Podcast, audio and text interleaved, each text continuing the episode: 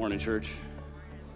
I am uh, slightly emotional because I hear that and I watch my boys and I watch these kids and the smiles on their faces and it gets me all weird. Right? Who told me that was okay? Alicia, thank you. Men cry, all right? Uh, good morning, Merry Christmas. I am, uh, like I said, I'm Colin. I'm excited to bring the word this morning. And a couple things. I want to actually thank a few people here this morning. Um, I want to thank uh, my wife, who actually stayed in service this morning. Uh, normally, she, she helps out in children's or is with one of our kids. Um, but I want to thank my wife just for her support, um, her love, her beauty. Um, and I, she's rolling her eyes at me. This is fine. I love my wife, okay? Not ashamed of it. Um, amen. she did not know that I was going to say that this morning. Surprise. Um, I actually want to thank, uh, I don't know if she stayed in here, but Kirsten Tucky, um, our children's director. She is, is diligent in making sure that these things happen. Um, I only take partial credit for helping to kind of lead and organize this. She does a lot of, of the pieces for this morning and has a great passion for our kids. And so I just want to thank her. So if you see her, please just thank her for the work that she does. Um, we work well together. We share the same vision for this next generation, our young kids and teenagers. And so um, please thank her. And I also want to thank our tech team. Rarely do they ever get recognized. And especially this morning, they're dealing with multiple different things, and they could cut my mic off at any time. And so I want to thank. yes. All right, have a good night. Uh, I thought about whether or not to put that in there. Thank you for doing that. If that was Nolan or Nate, but this Christmas uh, for my wife and I is actually really significant. Last year at this time, uh, we were anticipating the birth of our fourth son, Silas. Uh, we we uh, had an interesting pregnancy with him, some, some medical things, um, and the Lord delivered him from those. Um, praises to him. Um, but he came three days before Christmas. And so last year, we actually spent our Christmas at home. Uh, we just got out of the hospital the day before Christmas Eve. And so we were able just to spend time together as a family.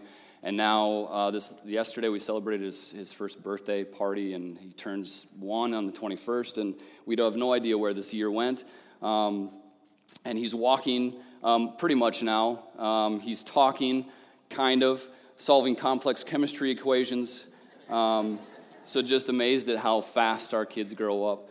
Um, but looking forward to this Christmas because it's special for us as well.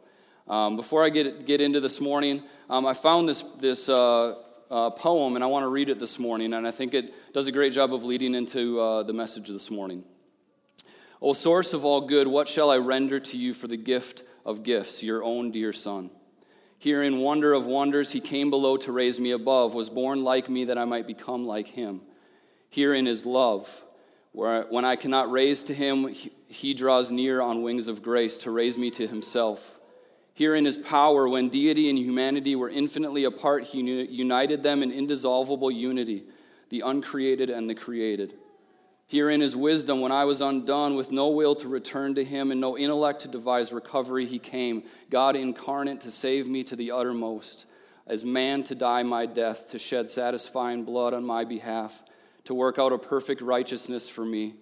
O God, take me in spirit to the watchful shepherds and enlarge my mind. Let me hear good tidings of great joy. And hearing, believe, rejoice, praise, adore.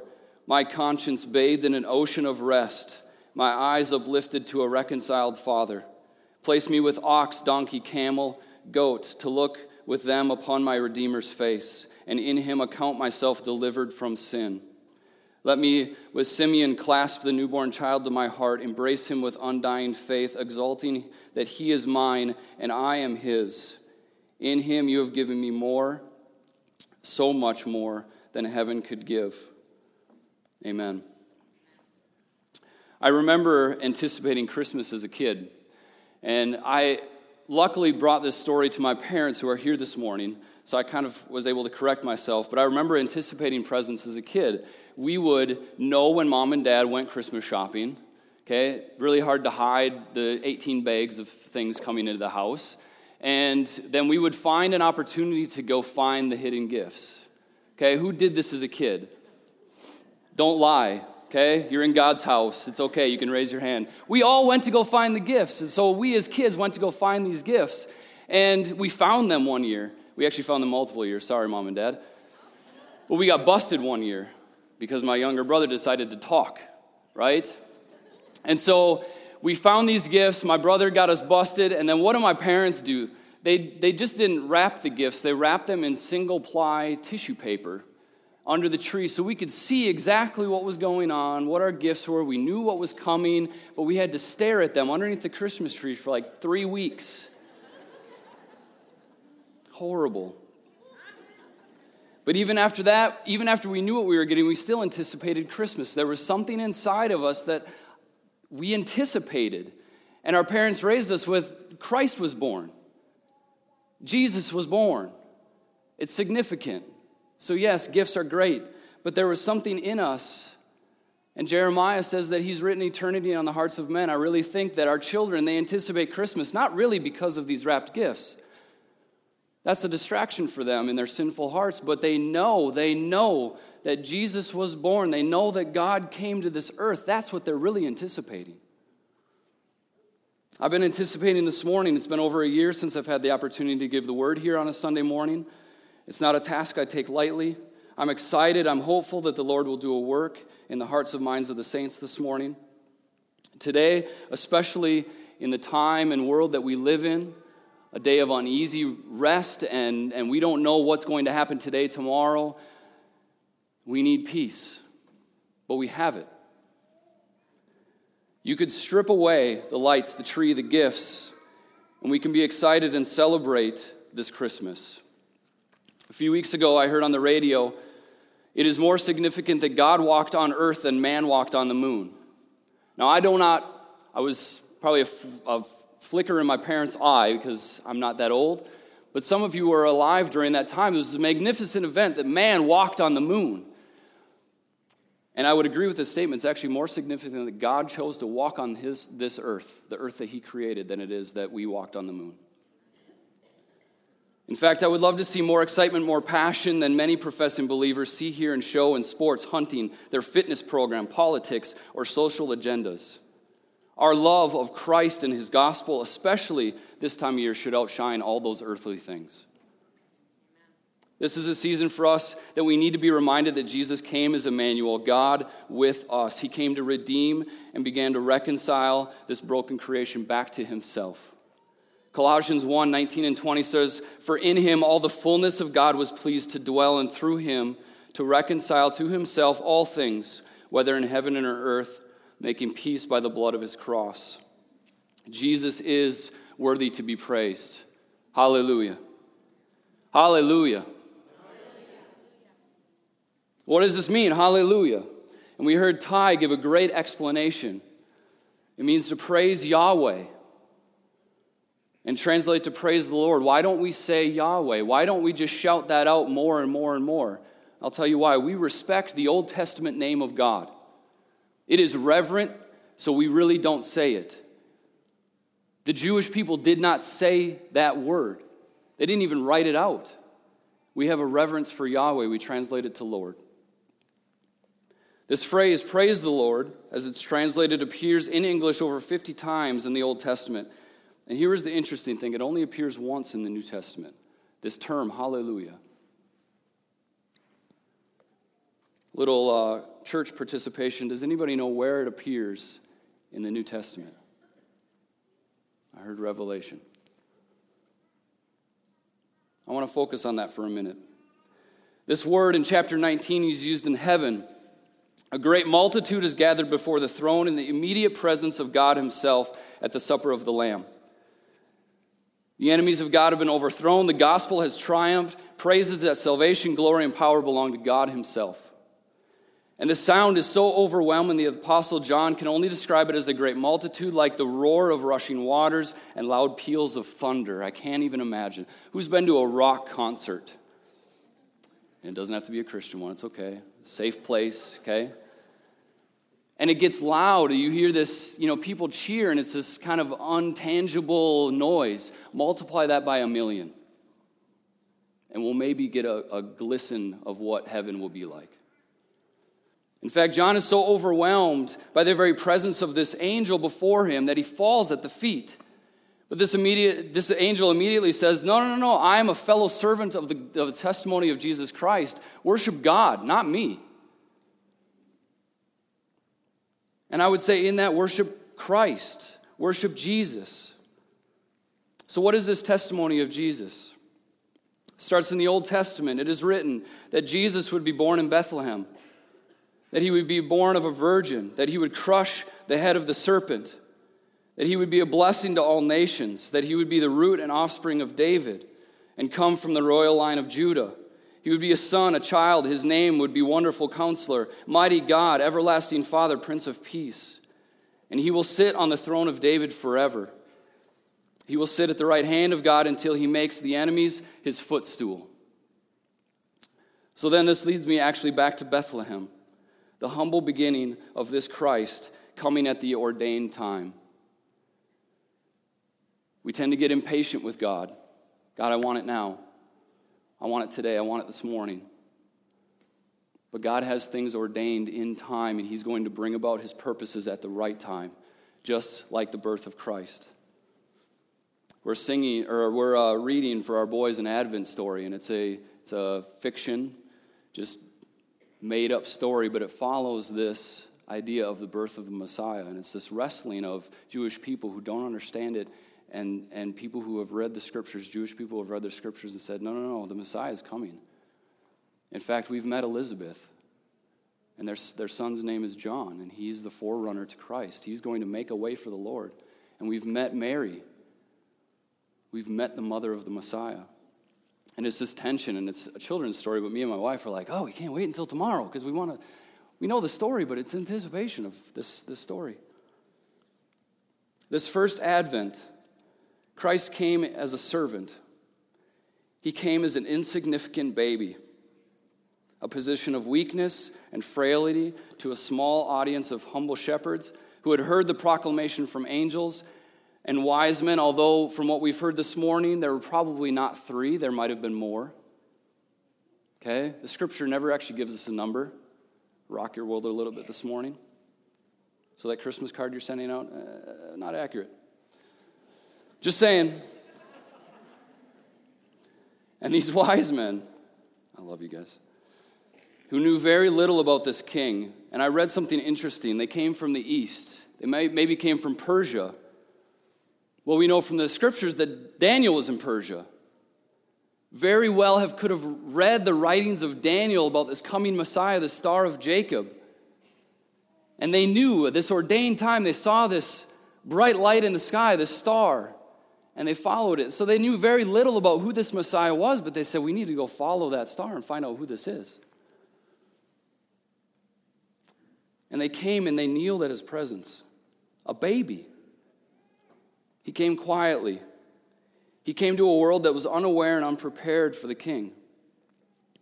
He then grew up and willingly died a humiliating death on the cross for the sins of the world, though he was without sin. Three days later, he proclaimed victory over death in the resurrection, promising to come back again, and we hold to that promise. Amen. And this, this promise of him coming back, the second advent, Christ will come not quietly, not humbly, but as a king, a conquering king with power and glory, trumpets blaring as he gathers the elect and judges the world. The world will see Jesus in full glory and full power and fall before him. There will be no choice. The entire world will be aware, and there will be no mistaking this arrival. My challenge this morning as we get to the passage that I'm going to read is that I think too often we focus on the second coming. It's not a bad thing. So please just give me a little grace this morning. This is not a bad thing that we look forward to the second coming, but we forget that there's half the world that has not heard about the first coming. Hide in your heart the second coming, the second advent, but please proclaim the first one. We desire salvation for our souls and those we love. But Christmas was the, be- the beginning of something so much bigger than just our own personal salvation. Jesus begins his ministry with this phrase Repent, for the kingdom of heaven is at hand. He came to establish a kingdom, not an earthly one, an eternal one. Amen? Here's the heart of my message this morning as I'm halfway through it. This is intentional. As we reflect on the incarnate Christ, we must understand that at the powerful name of Jesus, every knee will bow and every tongue will confess in either everlasting joy or everlasting shame. My text this morning is Philippians 2. If you have your Bibles this morning, please open up to Philippians 2. I'll be reading verses 6 to 11.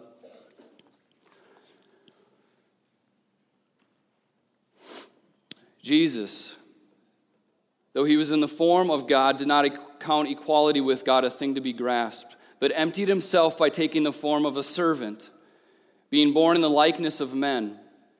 And being found in human form, he humbled himself by becoming obedient to the point of death, even death on a cross. Therefore, God has highly exalted him and bestowed on him the name that is above every name, so that at the name of Jesus every knee should bow in heaven and on earth and under the earth, and every tongue confess that Jesus Christ is Lord, to the glory of God the Father. Amen. This phrase, every knee and every tongue, comes from the Old Testament Isaiah 45, 23, it says, By myself I have sworn, for my mouth has gone out in righteousness a word that shall not return. To me every knee shall bow, every tongue shall swear allegiance. The main purpose of this passage is that God is the only one who can save his people, as opposed to the idols that were, that were being worshiped, and I would say our idols now that we worship today. God is the only one that can save us. God is God and there is no other. And this is repeated multiple times in Isaiah 45. The bottom line is that before God, every knee shall bow and every tongue confess. Here's our connection God is Yahweh, God is Lord. And in this passage, Paul is connecting Jesus with being the Lord. Jesus is fully divine. He is God, and He is God in the flesh. He is fully divine, the eternal one, and the Messiah. And before I go to this next part, I like to challenge the church. So, some of you have never heard me preach before. I even get this way on a Wednesday night. Where, where are some of my students? I can get this way on a Wednesday night, and you guys know they're like already nodding their head. Yeah, yeah. So they already know what's coming. I love to challenge the church. I love to challenge the Christian to get out of your comfort zone and grow. If the gospel is alive in your life, if Christ is abiding in you, there should be growth in your life. You should be spurring yourself on to holiness. And I challenge with that too, so trust me, churches. I preach this message, I've been going over this for two weeks in my heart, in my mind, praying over it. My challenge this morning is your posture towards the name and person of Jesus to his glory is vital in your faith. This is where your theology of who Jesus is really matters. Mormons have it wrong. Jehovah's Witnesses have it wrong.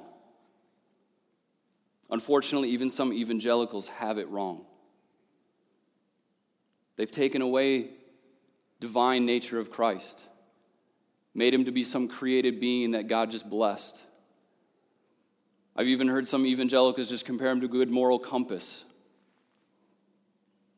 Jesus is God, God in the flesh. If that's uncomfortable for you this morning, good, because it's truth. It should be uncomfortable. Jesus came, he walked this earth, he established his kingdom so that the gospel would go forth. He is our Prince of Peace. You want peace, you have it in Jesus. At the very mention of his name, if his presence, if his very self were here, if it were really manifested in this place, we would be so overwhelmed we would fall on our face, no questions asked. We would not be taking out our cell phones and posing for selfies, right? Okay, my teenagers get that. A selfie is where you take out your cell phone, bring someone in, okay? Jesus, oh, Jesus is here. Yeah. Hashtag holy selfie, hashtag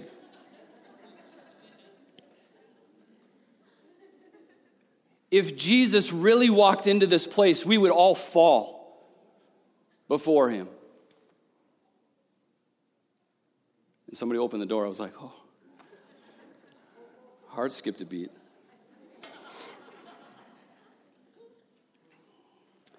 This passage from Philippians is a call to Christian humility as Jesus being the example, the example, however you want to say it. It was Christ who, being in the very form of God, emptied himself, not of his deity, but of certain divine qualities.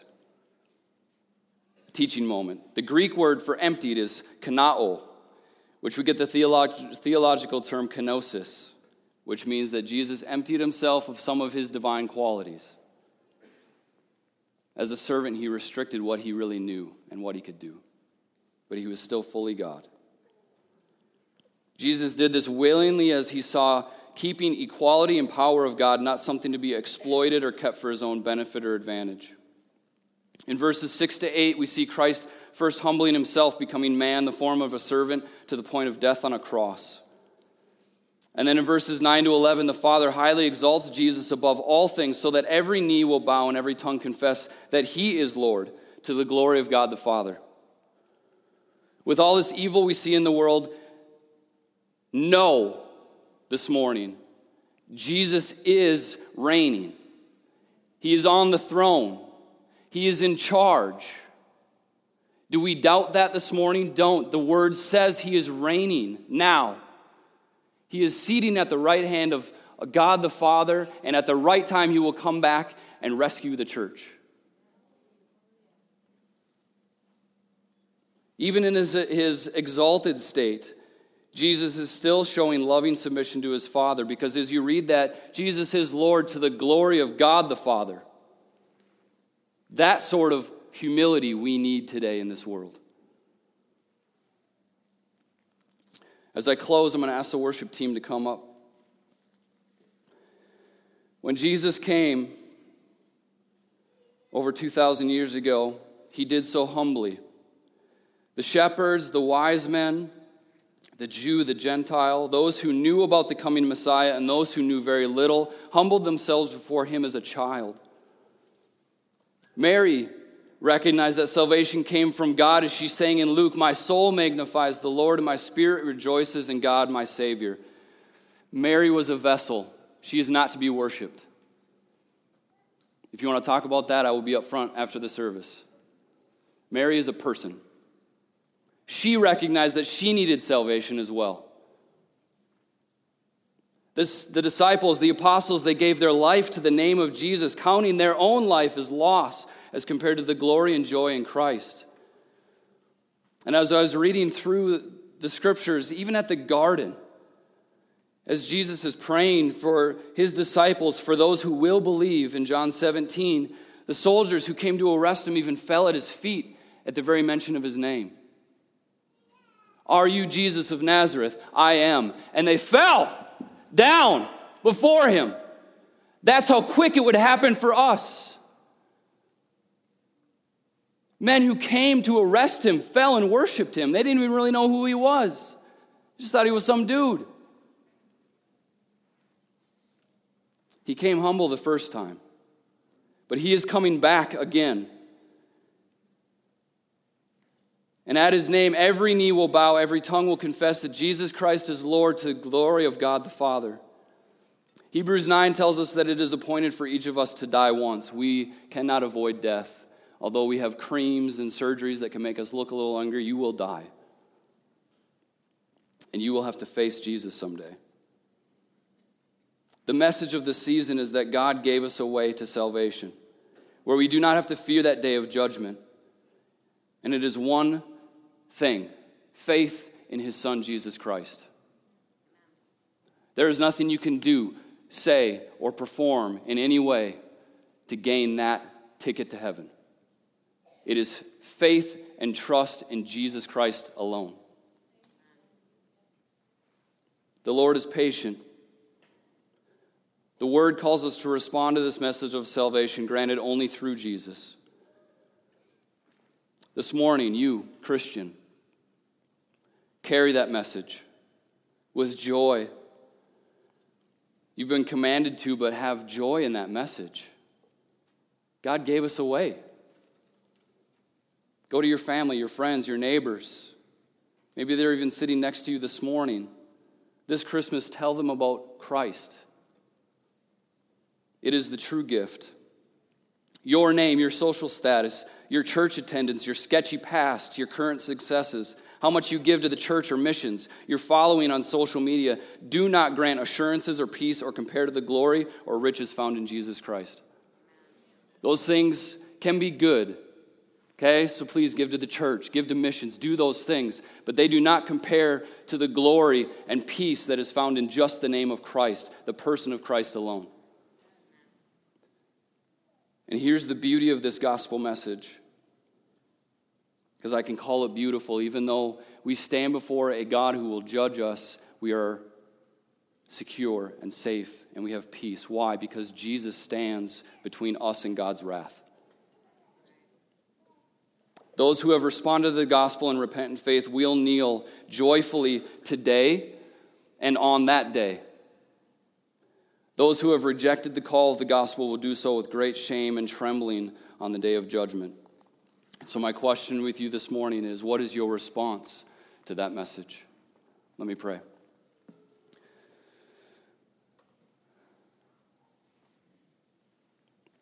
Lord, I thank you for this morning. We come here with sometimes a, a preconceived idea of what church is going to be. Even this morning, we knew that it was going to be a children's program, that we were going to be watching kids sing and, and smile. And I thank you for that laughter and the joy in their, in their faces and in those songs. But we need the gospel. We need Jesus. And as these kids are up here singing on stage, Lord, save them. And if they have proclaimed that saving faith, keep them saved. Spur them on to maturity in, in faith. Help them to grow into the word. Help them ask questions. Father, for the saints who are sitting in church this morning, encourage them in their walk. If they have strayed away, bring them back. If they have questions, give them the grace to ask those questions. We can have peace because we don't have to try and find God. You came to us. So, Lord, I thank you for this morning. I know that your word is powerful, it is a double edged sword, and it will do the work that it needs to do. And so I give you all the praise and glory and honor. And I look forward to this Christmas as we celebrate you coming in the flesh in the form of your Son, Jesus Christ. Amen.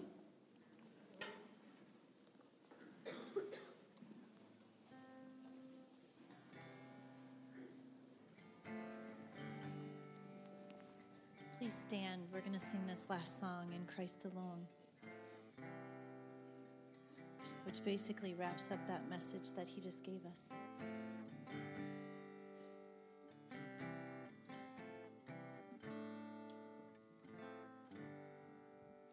In Christ alone, my hope is found. He is my light, my strength, my song.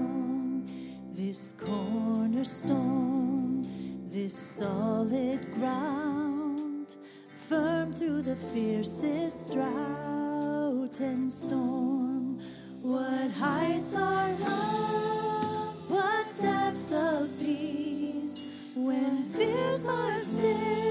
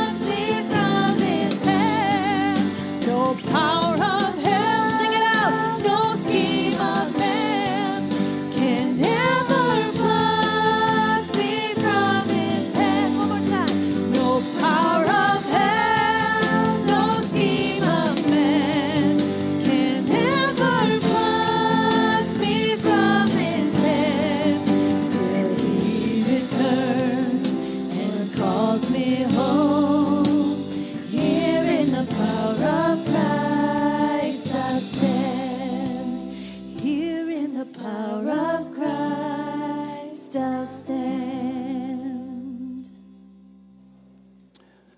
Amen. We, uh, Merry Christmas. I don't care what's going on in the world today, it is going to be a Merry Christmas. Amen. This morning, amen. This morning, if you need prayer, I want, I'm going to be down front. Uh, if anybody from our prayer team wants to, to come up front as well, I would, I would ask that you would do that. We want to pray for you, want to answer questions. I want to encourage you this morning. If you're good, we have cookies and coffee. Please go fellowship. I know people are going to run for sugar. But go fellowship and enjoy one another's company this morning. God bless and have a great Christmas. Thank you.